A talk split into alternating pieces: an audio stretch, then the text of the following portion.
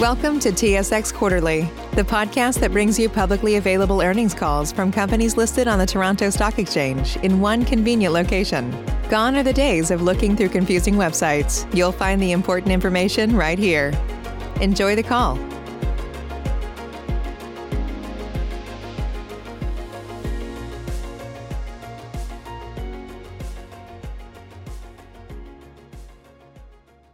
Good day. Thank you for standing by. Welcome to the Maxar Technologies Q3 2021 conference call and webcast. At this time, all participants are in listen-only mode.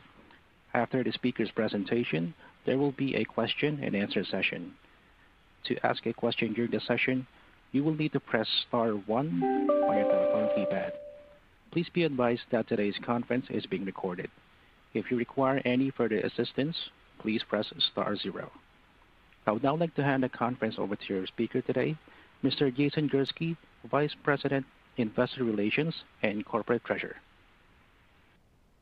Good afternoon, and thanks, operator. Welcome to Maxar's third quarter 2021 earnings conference call. I'm joined today by the company's Chief Executive Officer, Dan Jablonsky, and its Chief Financial Officer, Biggs Porter. Both will make some opening remarks, after which we're gonna open up the line for your questions. We're shooting to wrap up the call in about an hour. Before we get started, I'd like to refer listeners to the accompanying slides for today's presentation, which can be found on the company's website at maxar.com. Once there, please turn to slide two, where I'd like to remind you that part of today's discussion, including responses to various questions, may contain forward-looking statements which represent the company's estimates, future plans, objectives, and expected performance at today's date.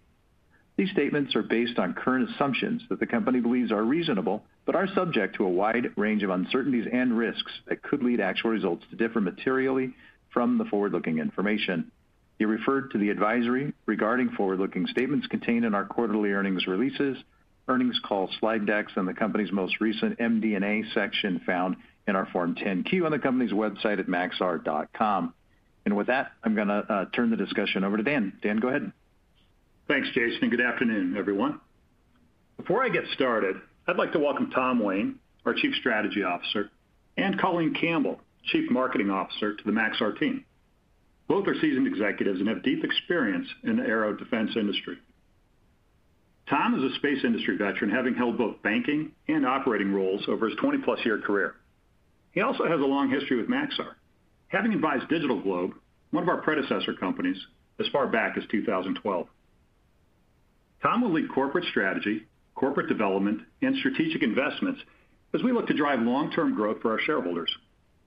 Colleen most recently led marketing and communications at Alion, a leading AI and cyber platform. Previously led digital strategy at Northrop, and earlier in her career, had leadership roles at Glover Park and Ogilvy. Is now leading our global marketing, media relations, and communications teams. We're very excited about the ecosystem in which we operate and the demand environment in front of us. This lends itself to a multitude of opportunities. We wanna be best positioned to take advantage of them. I'd like to remind investors that our 3D capabilities, which are a big driver of our current product growth, came by way of the Vricon JV that we set up way back in 2015. I'd also like to remind everyone that we remain committed to generating cash and to reducing debt and leverage in the years ahead. At this point, we're on the path to our long-term leverage targets, which should provide the company even more flexibility to execute on our strategic growth plans. Okay, now for the quarter and our progress. I'm gonna cover the key highlights from the quarter and provide an update on our 2021 priorities, including where we are with the Legion program, our next generation constellation.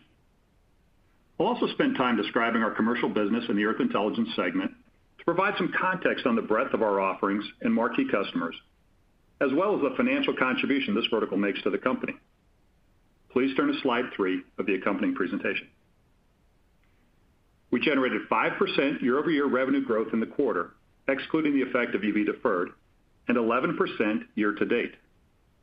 Of note, Earth Intelligence grew 7% year-over-year in the quarter and is now up 8% year to date, despite the fact that we are currently capacity constrained ahead of the WorldView Legion launches.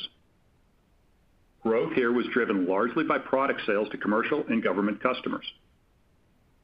Importantly, we saw 380 basis points of adjusted EBITDA margin expansion year-over-year, excluding EV deferred, driven by improvement in both segments. Bookings were solid this quarter, and we generated a book-to-bill of 2.2x. Key wins in space infrastructure included two GEO awards from SiriusXM, while in Earth Intelligence, we received our 11th renewal of the EnhancedView program and were awarded numerous U.S. and international government contracts, including another renewal of the Global EGD program. Year to date, total company book-to-bill is 1.1x, reflecting solid demand for both multi-year contracts as well as strong book-to-ship activity in the Earth Intelligence segment this year. Importantly, we generated robust free cash flow and are now positive for the year through the end of the third quarter. Bank-defined leverage finished below four turns. Biggs will go into these metrics in more detail during his remarks, but I can say we're excited by the progress we've made over the past couple of years on both, and we look forward to continued momentum in the years ahead. Finally, as Biggs will discuss in more detail, we have increased our outlook for adjusted EBITDA and cash flow.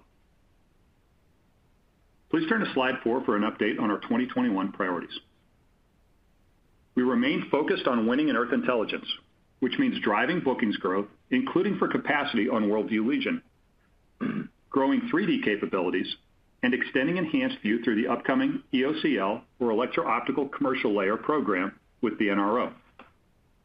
In addition to the awards I mentioned a moment ago, we won an award to continue development and operations of a classified big data analytics program for the U.S. government. We renewed a contract with a large technology company, and we announced that two new customers signed multi-million-dollar contracts earlier this year to subscribe to our Rapid Access program, including the first customer in Latin America. Importantly, we also signed a contract with a close U.S. ally to upgrade the country's ground infrastructure so that it is ready for the Legion constellation.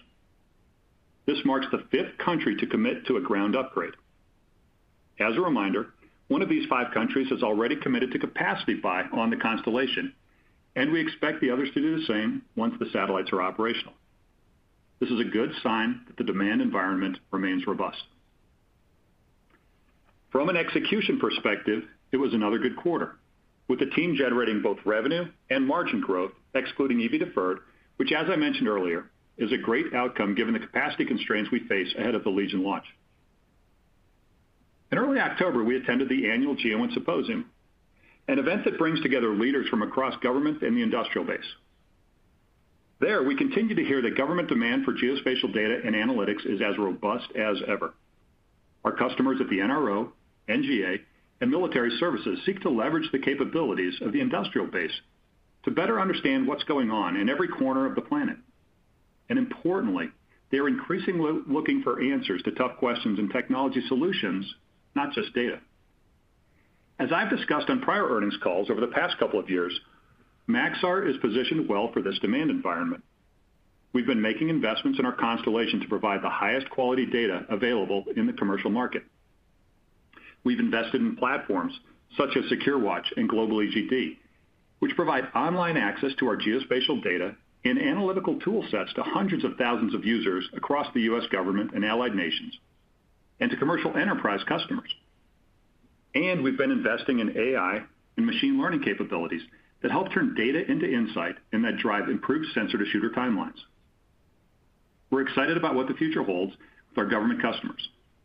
It's clear that the geopolitical environment is driving investment on their end, particularly in the areas of focus for Maxar. And we've been making investments for years to address this demand with well-proven technologies. I'm confident this positions us well to continue to be a trusted partner on our nation's most critical national security missions in the years ahead. Turning now to space infrastructure, where we are committed to consistent execution against some of the world's most complex space programs and to establishing a foundation for future growth.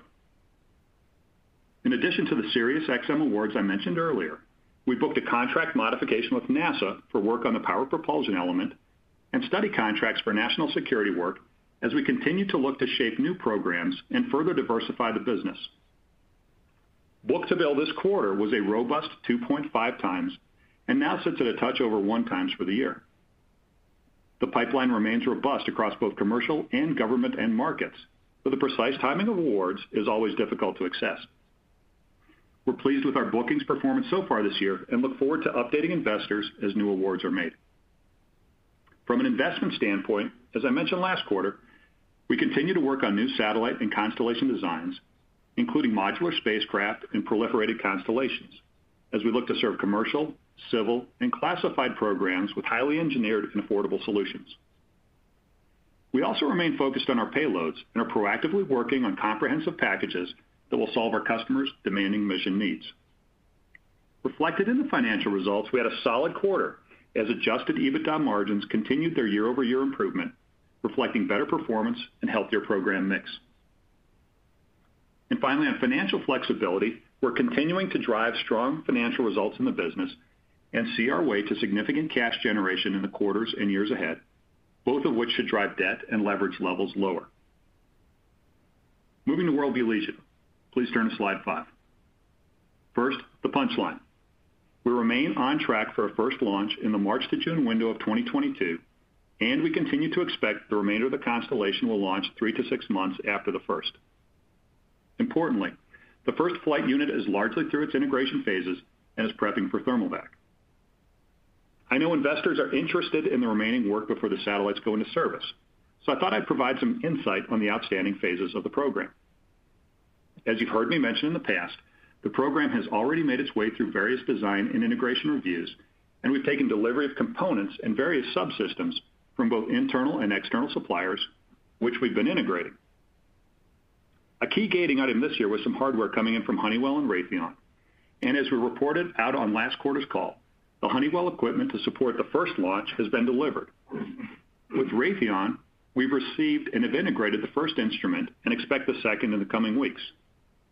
That's a short delay for the second one, but we do not expect this to cause any pressure on the overall program schedule. At this point, we expect the remaining hardware for the other satellites to flow during the fall and winter. Once all in, we complete the integration of the hardware and conduct initial performance testing. Then comes environmental testing, starting with thermal vac, then acoustics, and then vibration, all designed to simulate the launch characteristics and eventual environment the satellites will operate in, in space once on orbit. After all the testing is complete, including software validation, we'll begin launch campaign activities, including the shipment of the satellites to the launch facility down at the Cape. And lastly, of course, on-orbit testing and the beginning of revenue generation. On the right hand of this slide, we've included some photos that should give readers a better sense of the program. The top left picture is an artist's depiction of a Legion satellite on orbit, and on the one on the top right is the optical instrument before being integrated into the satellite bus. The larger picture at the bottom is what the first unit looked like on the factory floor recently. There, you see things like thermal blankets around the bus and the instrument integrated into the satellite. Of note, there are two employees standing off to the right. This should give you a pretty good sense of the scale of the satellite itself. We continue to believe we're on the right path for a launch in the March to June window next year, with the critical remaining steps being what I just described. Going forward, we will continue to provide updates on our progress on quarterly earnings calls, and we look forward to having you join us either virtually or in person at the launch site next year. Please turn to slide six. I'd like to take a moment to remind listeners that the Legion constellation represents both replacement and growth capacity. When initially launched, Legion will significantly augment our current constellation. On the replacement side, Legion, which will fly in both polar and mid-inclination orbits, will eventually replace GeoEye-1 and WorldView 1 and 2, which fly in polar orbit. Additionally, Legion will provide 30-centimeter class resolution versus the 40 to 50-centimeter capabilities of the satellites that it will be replacing. Both are important nuances. The mid-inclination orbit will allow us to collect more imagery in the areas with the most demand, since 95% of the world's population lives between ±50 degrees latitude. And higher resolution data has historically garnered better price levels given its value to customer missions. In our view, the combination of additional capacity in the in-demand areas of the world and a significant enhancement in the quality mix of the data should drive solid revenue growth in the Earth Intelligence segment once Legion is on orbit. Importantly, Legion and the existing constellation assets are broad area collectors that allow for monitoring type missions and then when combined with our existing constellation, will provide revisit rates of up to 15 times per day. This type of high-resolution, highly accurate collection capacity feeds wide area artificial intelligence and machine learning modeling, sensor-to-shooter applications, and is a key enabler of our ability to derive highly accurate and lifelike 3D models, which we believe positions Maxar well to continue to be an industry leader as customers transition from 2D to 3D to address critical missions such as GPS-denied navigation, simulation and training, autonomy, and network planning. Please turn to slide seven. Before I hand the call over to Biggs for a more detailed discussion of the numbers, I'd like to spend a few minutes double-clicking on the Earth Intelligence segment's activity in the commercial vertical. In 2020, we generated $143 million in revenue from a who's who of the largest enterprise users of geospatial data, products, and analytics. We've been a trusted partner for the world's largest technology and telecommunications companies for well over a decade, and we're consistently onboarding new and innovative customers every year, including in the automotive and autonomous areas. These customers value our high-quality data and the products, services, and analytics that are derived from it, and we look forward to growing with them in the future. Importantly, year-to-date performance is a pretty good indicator of how things are going on that front, with revenue up 23% through the third quarter of 2021 versus the same period a year ago. What I'd like to do now is walk you through the four primary product areas on our on offer to commercial customers and then move to focus on one of them. I'm gonna move quickly through these slides to provide a general overview, but encourage listeners to read through them in detail offline to fully appreciate the power and significance of our offerings to a broad set of enterprise customers. Please turn to slide nine. In general, our products span satellite access, geospatial foundation, precision mapping, and on-demand intelligence. I'm gonna highlight geospatial foundation, a product area where we provide the highest quality satellite imagery, base maps, and 3D data over any location on the Earth for solutions across a multitude of verticals. Slide 11 shows some of the areas where we're focused, including automotive and logistics, consumer mapping, risk management and monitoring, telecommunications, and metaverses, simulation, and gaming. Slides 12 and 13 showcase how we use our 15-centimeter HD product in the autonomous driving area. While slides 14 through 17 demonstrate how our vivid base maps and analyst-ready data allow users to unlock location intelligence for both consumer and first responder mapping applications. And finally, slides 18 through 23 highlight how our capabilities with 3D technology are helping customers in the technology and telecom, simulation and gaming, and autonomous verticals. I wanted to highlight the commercial vertical today because I know that it often gets overlooked given the critical national security missions for the U.S. government and our closest allies that we help to support. But at $143 million last year and growing, the commercial vertical is incredibly important to us and as such to our investors. It's an area that helps spur innovation across our products and services, and it's an area that we are going to be increasingly focused on in the future as we see any number of applications across the commercial sub-verticals I mentioned earlier, benefiting from the investments we're making in the Legion constellation, investments in 3D, and our investments in AI and ML, all of which are topics that I've covered in depth on previous earnings calls. And with that, I'm gonna turn the call over to Biggs for a deeper dive on quarterly performance and how 2022 and 2023 are shaping up. Biggs? Thanks, Dan. Please turn to slide 24, where we present year-over-year comparisons for the third quarter. Our net income for Q3 was 14 million, driven primarily by strong performance in both Earth Intelligence and Space Infrastructure. Revenue was roughly flat year-over-year for the quarter and is up 4% year-to-date on a reported basis. Excluding the effects of the EnhancedView contract deferred revenue burn-off, total company revenues increased 5% year-over-year, driven by recent wins in Space Infrastructure and product growth at Earth Intelligence.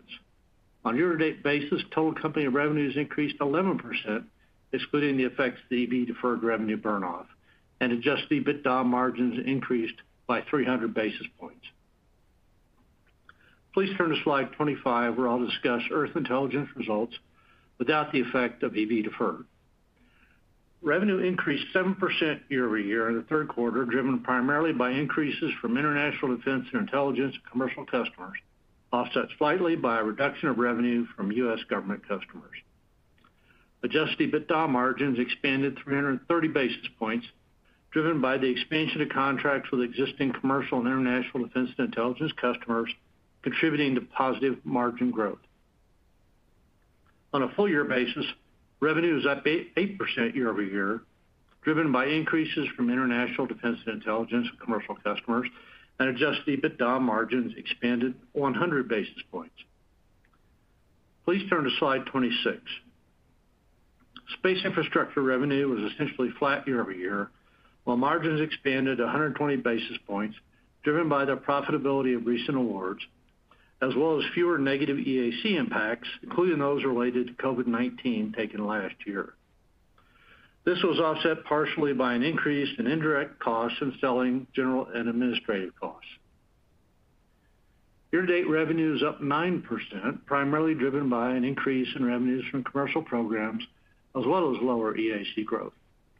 Adjusted EBITDA margins expanded to 860 basis points, driven by the profitability of recent program awards, offset by reductions in revenue from the SXM-7 charges taken during the year, and modest increases in indirect and SG&A costs. Before moving on to a discussion of cash flows, I did want to comment more generally on the supply chain issues and COVID vaccination requirements that have impacted various industries. We continue to monitor our supply chain closely and do not expect to see any material impacts at this time. Also, we're pleased to report we have already have approximately 92% of our workforce that has submitted proof of their vaccination status. We'll continue to work through the various protocols. Please turn to slide 27. The company generated 136 million in operating cash flow from continuing operations in the third quarter and invested 51 million in CapEx. Operating cash flow for the quarter was positively impacted by the timing of cash receipts and other favorable working capital changes as expected, which we outlined in the second quarter call. Please turn to slide 28. We have roughly 508 million liquidity at the end of the quarter, and our bank-defined leverage ratio ended the quarter at approximately 3.8x. Net debt decreased 84 million from last quarter due to our cash generation in Q3. Now please turn to slide 29. Overall, we're narrowing and improving our guidance ranges for adjusted EBITDA and cash flows. Revenue guidance has decreased slightly, driven by an increase in intercompany work. We've tightened the revenue guidance for Earth Intelligence by 20 million to a range of $1.06 billion-$1.085 billion. The midpoint remains unchanged from what we issued previously.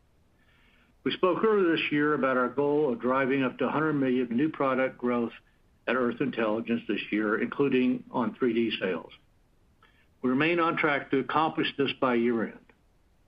Earlier, Dan highlighted the 23% year-to-date growth we have seen with our commercial customers, and we continue to drive growth in our customer base as well, government customer base as well.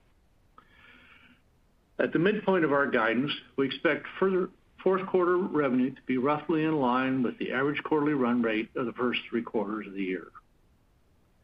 At Space Infrastructure, we've increased the bottom end of our range by 5 million and lowered the top end of our guidance range by 10 million and expect the full year to fall between $740 million and $760 million, representing low to mid-single digit growth. We expect fourth quarter results to be to roughly mirror the second quarter, driven by the timing of revenue recognition, particularly on recent commercial awards. As Dan spoke to earlier, Space Infrastructure had a book-to-bill of 2.5x in the third quarter. It's important to note that last year's fourth quarter benefited from a steep ramp in revenue associated with commercial GEO commsats that were awarded earlier in 2020 and from a greater contribution from U.S. government work, including on the PPE and Psyche programs. Guidance for inter-segment eliminations has increased modestly to an expected total of 65 million for the full year, driven by our increased spend on the WorldView Legion program. As a result of the changes at Space Infrastructure and the change in inter-segment eliminations, consolidated revenue guidance is now expected to fall into a range of $1.735 billion-$1.780 billion, down 12 million from our midpoint last quarter, driven predominantly by the increase in intercompany eliminations. Excluding the effects of EV deferred, the midpoint of our guidance applies approximately 7% growth for the year. Turning to adjusted EBITDA. At Earth Intelligence, we have raised the midpoint by 15 million and now expect to be in a range of $465 million-$475 million for the year. As we highlighted earlier this year, earnings at Earth Intelligence can vary with the timing of awards, and the nature of those awards can impact the margin profile quarter to quarter. Growth in our services portfolio continues to be constrained by the pace at which government is making awards, with a significant number of proposals remaining outstanding. This is lower margin business, however, so we're clearly benefiting from the growth in the higher margin product revenues. We aren't making any changes to the full year adjusted EBITDA range for Space Infrastructure and expect margins to expand in the fourth quarter to levels similar to what we saw in the second quarter. Margins will fluctuate some quarter to quarter due to the nature of percent complete accounting and as volume and mix affect results. As such, it's important to look at trends over a longer period and on a year-over-year basis where we continue to see steady progress. As a reminder, margins of Space Infrastructure have fluctuated this year given the impacts of the SXM-7 charge and the start of new programs, but we are clearly up on a year-to-date basis. Expectations for intersegment adjusted EBITDA eliminations have increased to 25 million for the full year, driven by the WorldView Legion program. At a consolidated level, our guidance for adjusted EBITDA has increased $5 million, implying roughly 300 basis points of margin expansion for the year, excluding the effects of EV deferred. Moving on to operating cash flow. We've increased both the low and the top end of the range on our operating cash flow by 20 million to a range of $260 million-$290 million. As expected, the working capital changes we walked through during the second quarter call flipped to our favor in the third quarter.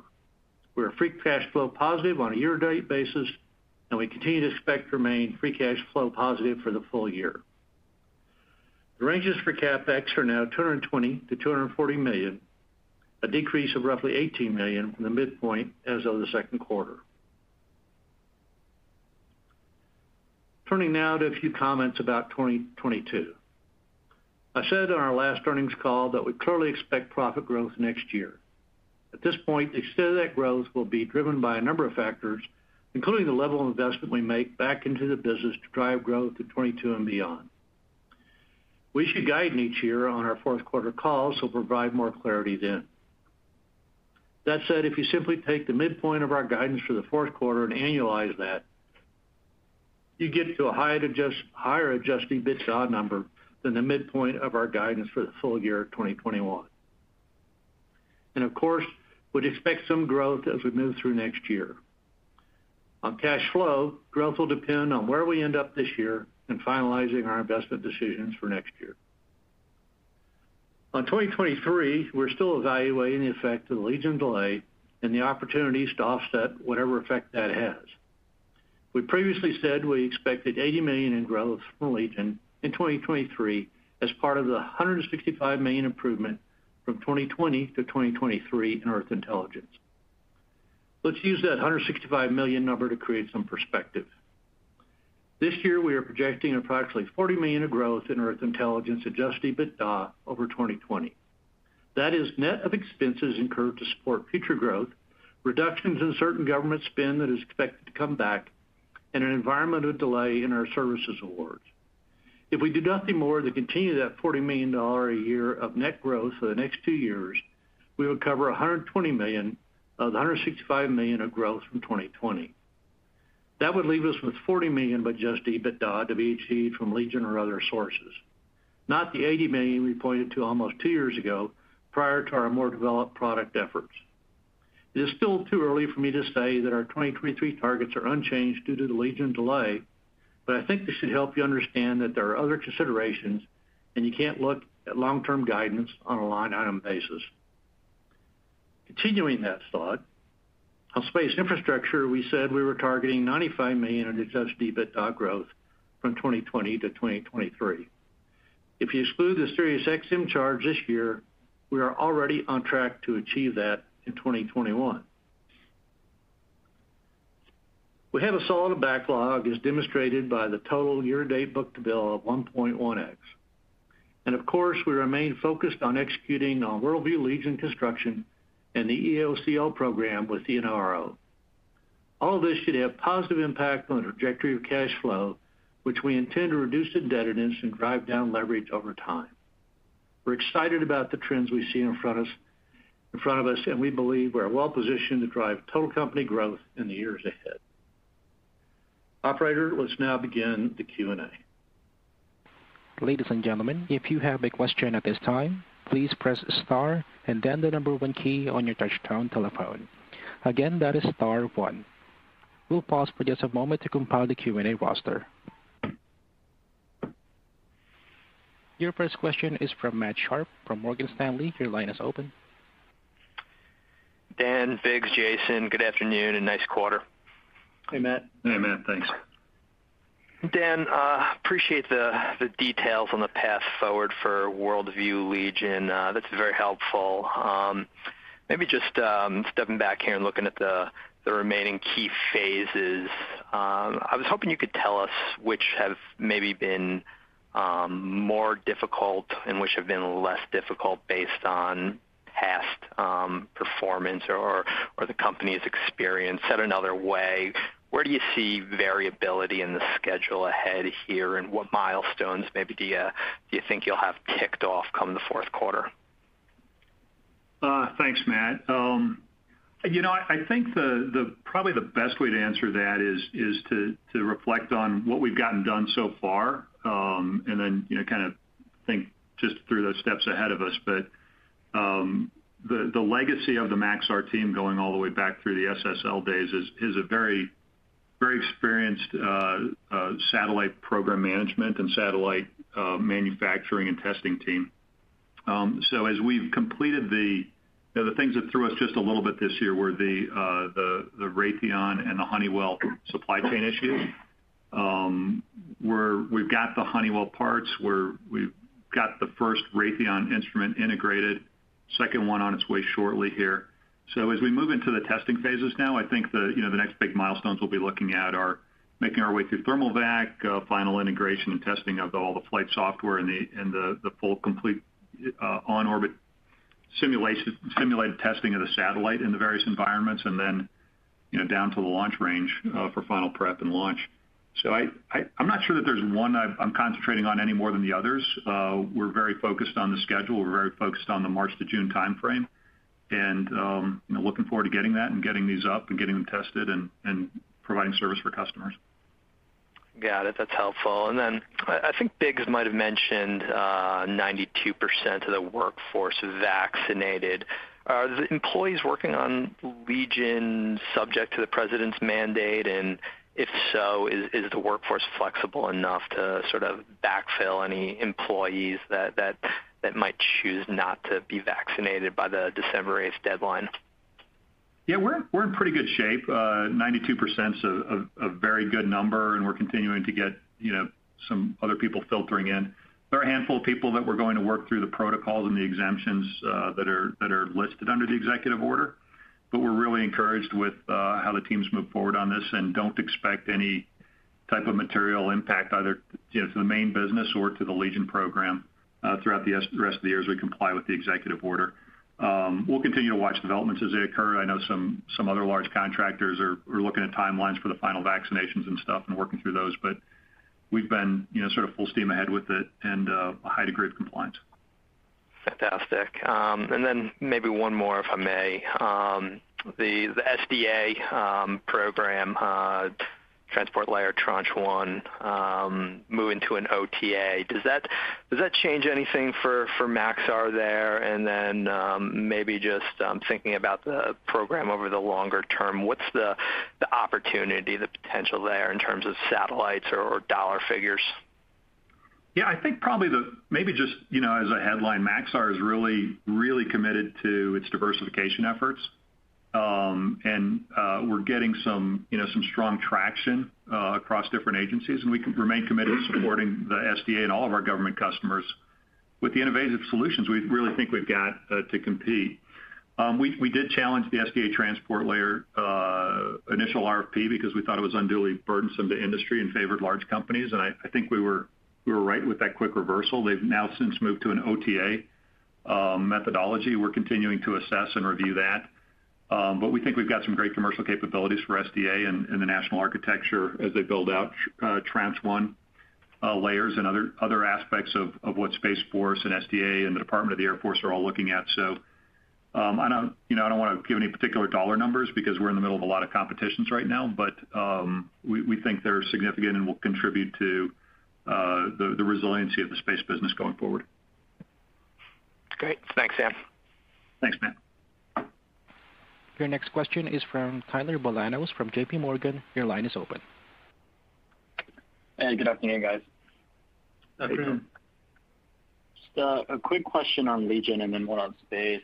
Um, just starting on Legion, uh, is there any update you guys could provide on the other four instruments from Raytheon that you guys expected?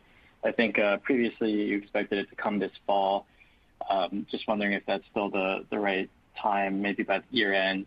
Then on space infrastructure, if you could just touch on the backlog growth and maybe what the opportunities there are for 2022 and where we could see that segment go. Yeah, sure. Uh, well, I'll hit the Raytheon one first, and then I'll talk about space infrastructure and backlog and some of our, you know, our pipeline opportunities there. Uh, on the instrument, um, we did find a minor issue during the first instrument integration. Um, not really unexpected during a first build, uh, but that learning did require some slight modifications. Uh, those are already in process for the other instruments, and so had a slight delay on flight modules two through six. Um, as that gets corrected, we'll be back on, uh, you know, the center lines we expect to be with uh, the schedule as as we stated, you know, the March to June timeframe for the first launch, and then three to six months for the remaining satellites getting up. Um, I just stress one point. I think it's important to note that we at Maxar here consider that change to be extremely low risk, so it wasn't something that knocked the program off its schedule or anything. It was just something we had to work through and that we had to work through with Raytheon, and they've been uh, very helpful and cooperative in the process. So uh good news there. Um, let's see. Your other question was about uh, space infrastructure and where we're seeing some of the pipeline and what's going forward. So I guess probably, um, you know, the good news is, uh we continue to diversify. Uh, we had some really strong awards um, last year uh, in the GEO market, GEO comm market commercially with the C-band awards. Uh, SiriusXM 9 and 10 have certainly been great awards for us this year, and that overweights the commercial sector a little bit more than we thought initially, but but they're great wins, and we'll we'll take that kind of good business with customers wherever it comes from. Um, on the defense intel side, you know, we said it'd be, Uh, you know, a three to five-year story uh during our during our Investor Day back in March of 2020, and we've been booking study contracts which are a precursor to production work. You know, we've got solid capabilities in spacecraft propulsion, robotics, uh, commercial heritage, and a very strong quality track record. Uh, we'll continue to assess our partnering strategy there, where we can be either a prime or a sub for some of the larger other defense and aero companies. So and we've also been bolstering our mission architecture and business capture teams. On the pipeline, we see GEO uh, market being mostly flattish uh, with a solid replacement pipeline, both for bent pipe and digital solutions. Uh, LEO market opportunities are a bit nascent, but we're engaged in a number of engineering studies there. And with the civil agencies, timelines and budgets are gating items, but we're really encouraged by the administration support for the space programs moving forward. Our bodies come in different shapes and sizes, so doesn't it make sense that our weight loss plans should too? That's the beauty of Noom. They build a personal plan that factors in dietary restrictions, medical issues, and other personal needs so your plan works for you. Noom doesn't restrict or shame when you want to treat yourself. Their flexible program focuses on progress instead of perfection. You don't have to give up carbs or anything. And with their daily lessons, you can learn something new about your food choices every day. After just a few days of using the app, I learned how to recognize cues for overeating and how to choose the right foods to feel full. Stay focused on what's important to you with Noom's psychology and biology-based approach. Sign up for your trial today at noom.com. That's N-O-O-M dot com. Check out Noom's first ever cookbook, The Noom Kitchen, for 100 healthy and delicious recipes to promote better living. Available to buy now wherever books are sold. The new Super Beets Heart Chews Advanced is now supercharged with CoQ10. Support your healthy CoQ10 levels and blood pressure with two chews a day. Visit RadioBeats, B-E-E-T-S dot com and save 15% with promo code DEAL. Your next question. Hope I, is I hope from I hit your Peter- question. Yeah. And your next question is from Peter Arment from Baird. Your line is open. Hi, good afternoon. You actually have Eric Ruden on the line for Peter today. Um, I appreciate the color on the 2023 targets and the EBITDA growth and Earth Intelligence kind of ex Legion there. Uh, But just to follow up on that, you know, given the uh, delays to the remaining Raytheon instruments, and it seems like the first two, the first batch here is more de-risked than the second. Can that first batch do that 40 million of EBITDA growth by 2023 once that first launch takes place?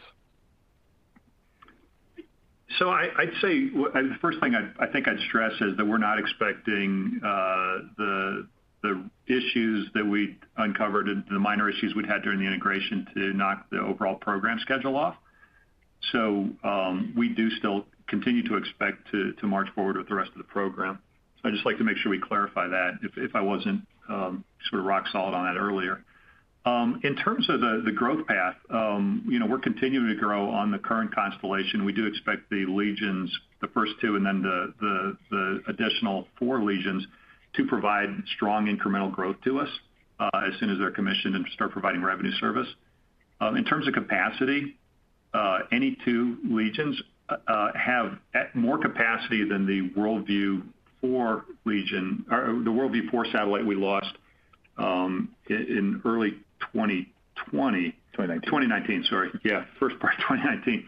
But and and At that time, that satellite had uh, over $80 million of revenue on it and very high EBITDA. You know, Just to kind of give you a perspective there, two Legions could generate a lot of revenue and a lot of EBITDA for the business. Yeah, and I think it's important to note, uh, if you reflect back on Dan's prepared uh, remarks regarding the Legion schedule, uh, that the the first two go up in the March-June timeframe, and the second or the remaining satellites will go up uh, three to six months later. Um, So we uh, the issue that he talked about here on Raytheon, uh, to his point, has not knocked uh, that schedule off um, at this point. So reflect back on the prepared remarks for that one. Okay. Thank you. Appreciate that. And then maybe just a quick one on the CapEx.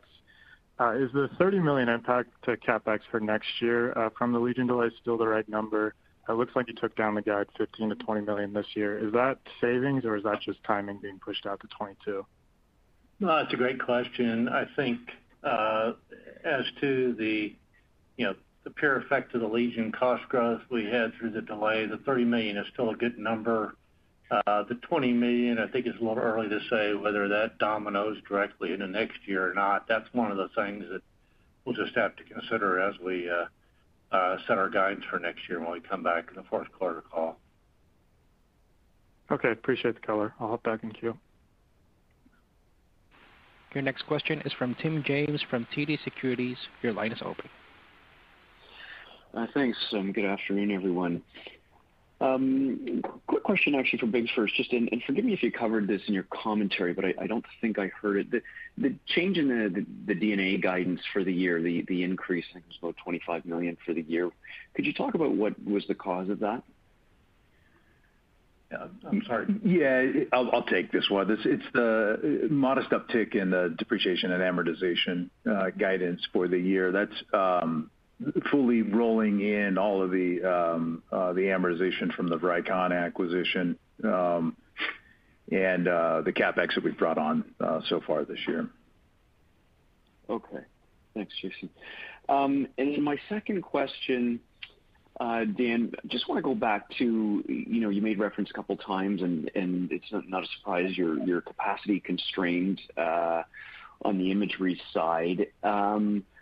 Just interested, where what does that mean? Like, where does that demand go? Do customers look to competitors to fill their needs, or do they just hold off on acquiring imagery? Like, like how does your customer base adjust, or how should we interpret that when you say your capacity constraint? Which presumably, I assume means that you could be selling more imagery if you had it available. As as we've as we've been discussing for some time now, we are sold out in certain regions of the world. But uh, even with that, we've continued to grow. And I think that's kind of we wanted to highlight that in the commercial side, that we're up 23% year to date and continue to see strong applications for our data and products. On on the on the straight issue of capacity, Um, our current constellation does provide uh, the world's best um, data and satellite access for our customers. Um, we have had, uh, as I mentioned on the on the call, uh, five nations now enhance their ground capacity ahead of the Legion launches, and we've had one pre-capacity sale of the Legion capacity. We are aware of one customer that did delay a competition because they want Legion to be in the mix when that comes out, an international uh, customer.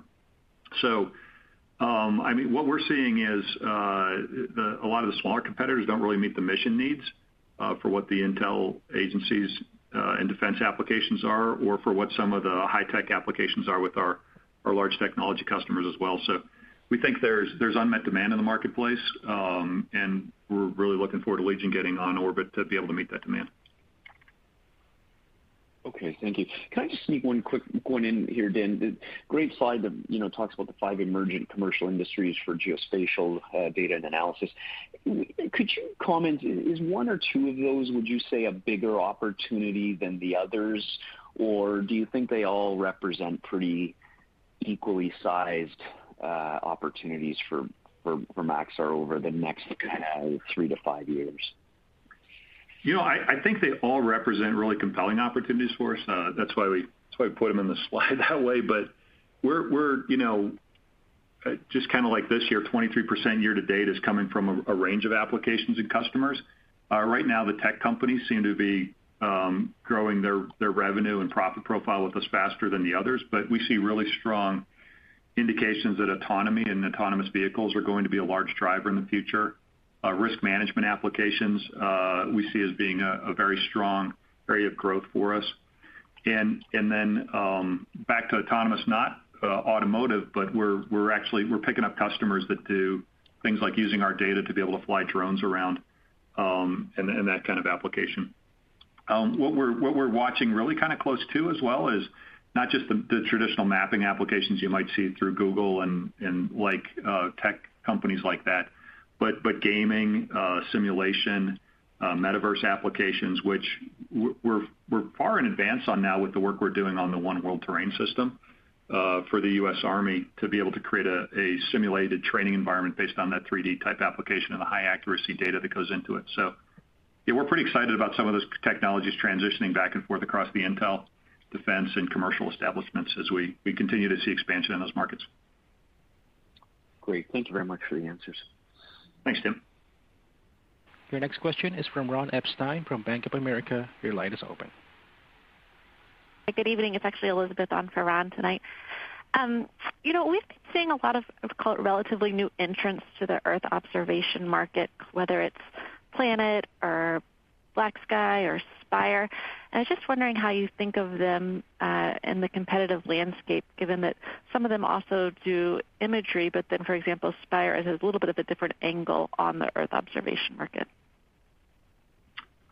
Yeah. I mean, you know, we continue to be very aware of uh, the environment around us, including the new companies and um, what's going on. We're also, I think, you know, most focused on meeting our customers' uh, current and emerging needs. And I think it's pretty clear from the Q3 results, we've continued to demonstrate, you know, strong growth here at Maxar. Um, we do continue, as I as I mentioned earlier, to have the most sophisticated and capable constellation on orbit now, and Legion will only be adding to that for electro-optical solutions. Um and across that, we've been investing in AI, uh, ML, and 3D capabilities. That commercial business off a base of $143 million in 2020, growing 23% year to date, which is bigger than, you know, I guess all the SPACs combined if you start to roll up numbers. And um, you know, we we think we're positioned well moving forward with the investments we've made, with the investments we'll continue to make and as we drive towards what we think the customer solutions look like. So we're uh we're not standing still. We're aware of what's going on, and we're we're continuing to drive forward. It's probably worth pointing out too that Planet and BlackSky really aren't new. Uh, they've they've been in the market for many years. Yeah, I think that's a fair point, Biggs. I mean, uh, some of these companies have been around for uh, a decade or so and, you know, getting a lot more press now with the SPAC market. But look, we're watching it. We're we're intrigued by some of the TAMs out there. Um, we think if, you know, we're we're trying to take the view that we see of them based on what we see current customer and future customer needs looking like. But if those TAMs uh, turn out to be, you know, a fraction of what some of the people say they are, we we expect to take a very large percentage of that market share as well. Thank you. Thanks. Your next question is from Thanos Moschopoulos from BMO Capital Markets. Your line is open. Hi, good afternoon. Dan, maybe expanding on the competition question. Um, I guess one more recent development is Airbus having launched uh, some of their satellites. So for the first time, there's another 30-centimeter resolution competitor with commercial imagery. Um, now I guess from your commentary, um, you know, it sounds like you're obviously seeing strong demand, uh, regardless. Just curious if that's changing the dynamic at all. And I guess is one of the answers that there's just a lot of other parameters that matter to the customer beyond just the resolution? Yeah, thanks, Thanos. And I mean, as you've been following us for quite a while, uh, Airbus has long been a competitor uh, for both the international defense and intelligence and commercial industry. Uh, so that's not new. Um, they've been launching the NEO satellites, and all indications are they provide, you know, very capable data and service for the customers. Um, we'll continue to compete with them across the world in those areas, but uh, that's nothing new really for the legacy Digital Globe or where we are with Maxar today. Um so we're um, just kind of we're confident in the way we're seeing that unfold across the world. Okay. And uh, just on the margins. So looking at the Space & Infrastructure margins, they were up year-over-year, but they dipped relative to Q2, and you're calling them to rebound in Q4. Anything to call out there, or is that just a function of, um, you know, the cadence of uh, the various programs? Yeah, it's just uh, driven by product sales mix, uh, one quarter to another. The increase in revenues we have on product are gonna create a little bit more lumpiness from one period to the next as you look quarter to quarter. Yeah. And that's a good, that's on the Earth Intelligence side. And then on oh, Space Infrastructure. Oh, sorry. He was asking. Yeah, on Space Infrastructure. Space Infrastructure, it's a little bit different uh, story. There's there's some mix in there. But if you look at the uh, uh, second quarter, we had a number of smaller positive upticks on programs on EACs, which boosts both revenue and margins. And then in the third quarter, there were a few small adjustments going the other way on EACs, not singularly material. And then there was one uh, pass-through cost, which really represented a contingency that was outstanding that we may still uh, not have to uh, incur when it's all said and done, but we booked $a few million on a on a pass-through cost in the third quarter. And so, you know, you put all that together, and it creates a little bit of volatility from second quarter to third quarter. But still, you know, really good margins compared to the past and uh, overall on a good trend through the year. If you look at fourth quarter, it would be projected to be relatively, uh, you know, normal without without noise upwards or downwards in terms of what we project if you look at the middle of the range for the fourth quarter. And uh thanks. And then finally, um, in terms of um, when the first uh, part of Legion launches, um, is that going to have any impact on gross margins at all, in either direction? Or should that be relatively neutral as an event just on a short-term basis? Well, it first has to be become operational. It's not just a matter of instantly upon launch. And so uh it'll go through in-orbit testing and commissioning. And so then it will ramp up. So it'll be a very gradual, Uh, you know, production. I shouldn't say gradual. I was trying to make it as fast as we can, but it'll be a gradual uh, increase of revenue. It will be high margin, though, when it comes on. Yeah. We won't have to spend uh, a lot more on infrastructure. The current infrastructure supports the operations of the Legion constellation substantially. And the the way we're set up for production, um, the products and the types of services we provide with those satellites will scale uh, very nicely into the existing cost base. Yeah. And the thing that I would add, uh, Thanos, is that, you know, the $1 billion roughly in Earth Intelligence revenue, 300 million of it is in that services business. It runs at 10%-12% EBITDA margins. And as we bring Legion capacity online, um, the other 800 million will be growing a bit faster than the services business. Uh, Uh, that by kind of definition is should be margin accretive for us. Great. Thanks, guys. Your next question is from Peter Osterland from Truist Securities. Your line is open. Uh, hey, good evening. This is Pete on for Mike Ciarmoli tonight. Uh, thanks for taking our question. Um, last quarter, you called out some internal mission assurance and engineering resources that you were adding to address some of the delays you've experienced with the uh, WorldView Legion launch. So just wanted to ask how that has progressed. Are there any efficiency improvements that you've been able to realize as a result? And uh are there other areas within the company where those resources have also been useful? Yeah, I'd say uh, probably Uh, nothing that we didn't expect or that we didn't uh, bake into how we were thinking about the business going forward and the program in general. Um, I do think it's an advantage for us. Um, you know, as one Maxar as a larger company, we've got lots of good resources uh, across the organization that we can flex from the space side to the Earth Intel side or from the Earth Intel side to the space side, um, depending on where we need you know, particular types of engineering or software or other types of support on programs or mission assurance reviews or those kind of things. So I I think uh, you know, it's good to see the teams operating uh, cohesively um, and driving forward for uh, customer mission success. Thanks very much. Your last question is from Chris Quilty from Quilty Analytics. Your line is open. Hi, guys. Um, question for you on the Um, commercial pipeline and I guess the commercial growth that you've seen.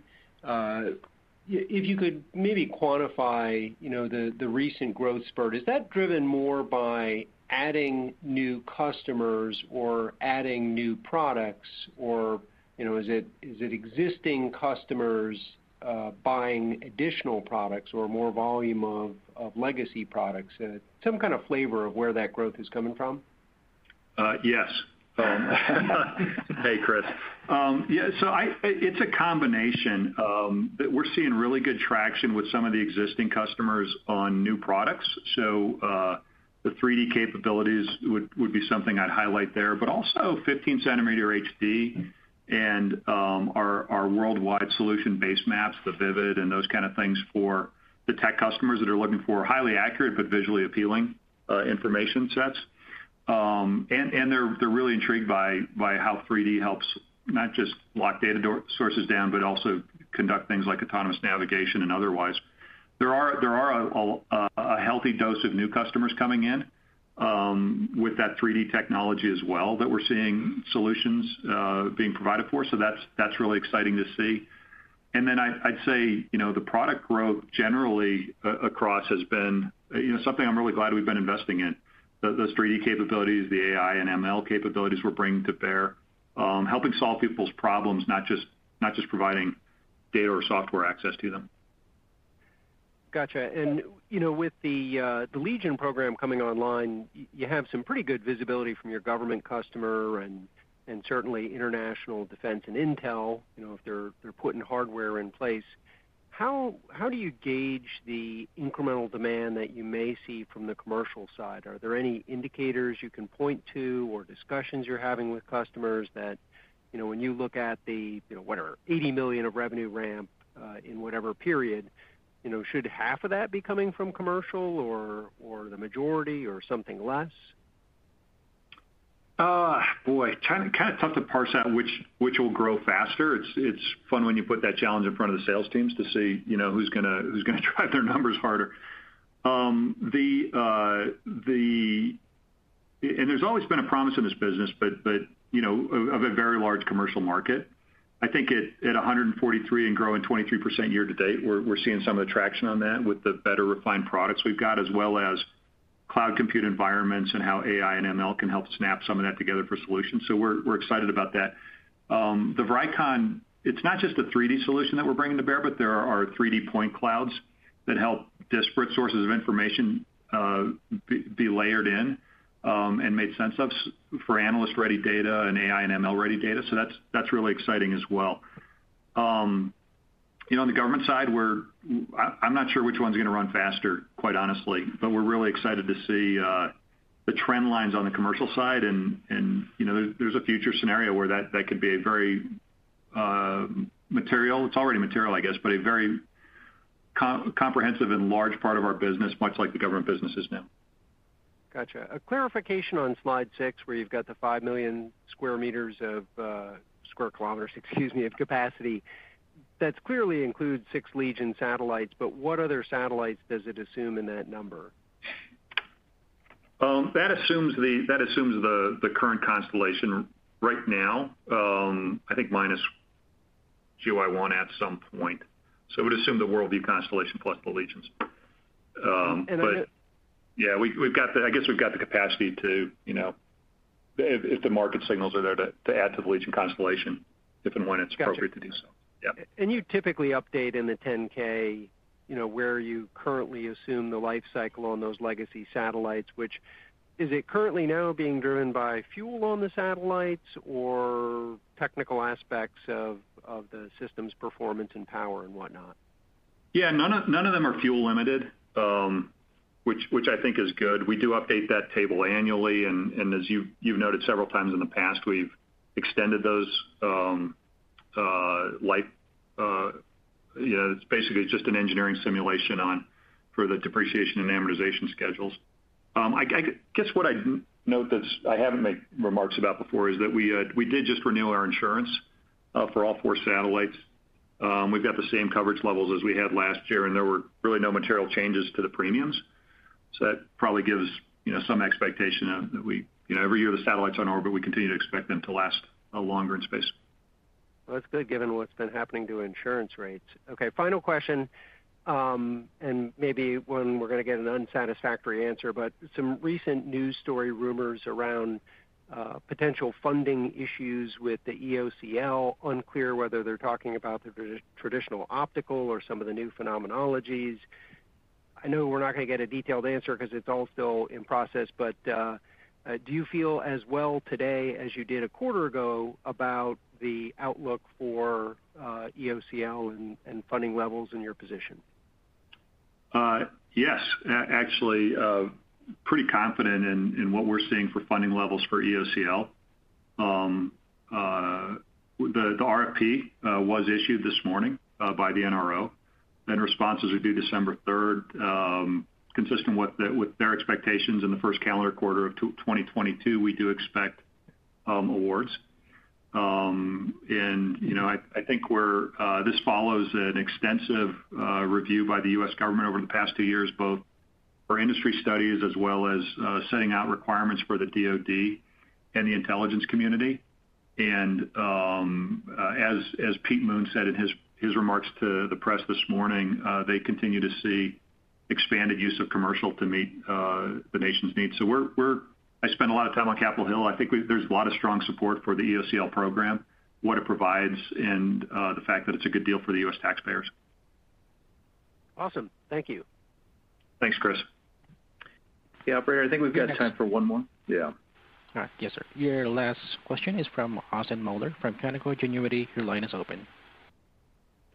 Good evening, Dan. Um, I don't know if this has been asked already, but I just was wondering uh, about the recent news report that Intelsat was planning to buy 10 GEO satellites sometime early next year, and what percentage of that you think uh, might be might be won by Maxar? And then also on the non-geostationary satellite uh, fleet that they've been planning to announce for next year, if that's something that you plan to have the space infrastructure business pursue. Hey, thanks for the question. I guess, you know, we've got a long history with Intelsat and uh, continue to engage closely with them to try and um, meet their mission solutions. Uh, we're aware of the article. Uh, really no comment on that particular aspect of it other than to note that we do have technical solutions that allow us to compete for bids with Intelsat. We had strong performance on the um the C-band awards. Some of the ones that are referenced in the article are software-defined satellites, and we'll continue to work very hard to to keep that long-term customer happy and keep winning business from them. Okay, great. Thank you. Thank you. Okay. And I'm showing no further questions at this time. I would now like to turn the call back to Mr. Jason Gursky for any additional or closing comments. Great. Uh, thank you, operator. Um, thanks to all uh, for dialing in and for your interest in Maxar. Uh, we look forward to reconnecting with you all early next year on our fourth quarter earnings call. Until then, have a great holiday season. Ladies and gentlemen, this does conclude today's conference. Thank you for your participation, and have a great day. Save big on brunch for mom, all in the Kroger app. Get 16-ounce packs of flavorful Angus 90% lean ground sirloin for $4.99 each with a digital coupon. Then buy two, get two free on 12 packs of delicious Coca-Cola, Pepsi, or 7-Up, all with your card. Shop these deals at your local Kroger, less than five miles away. Or tap the screen now to download the Kroger app to save big today. Kroger, fresh for everyone. Prices and product availability subject to change. Restrictions apply. See site for details.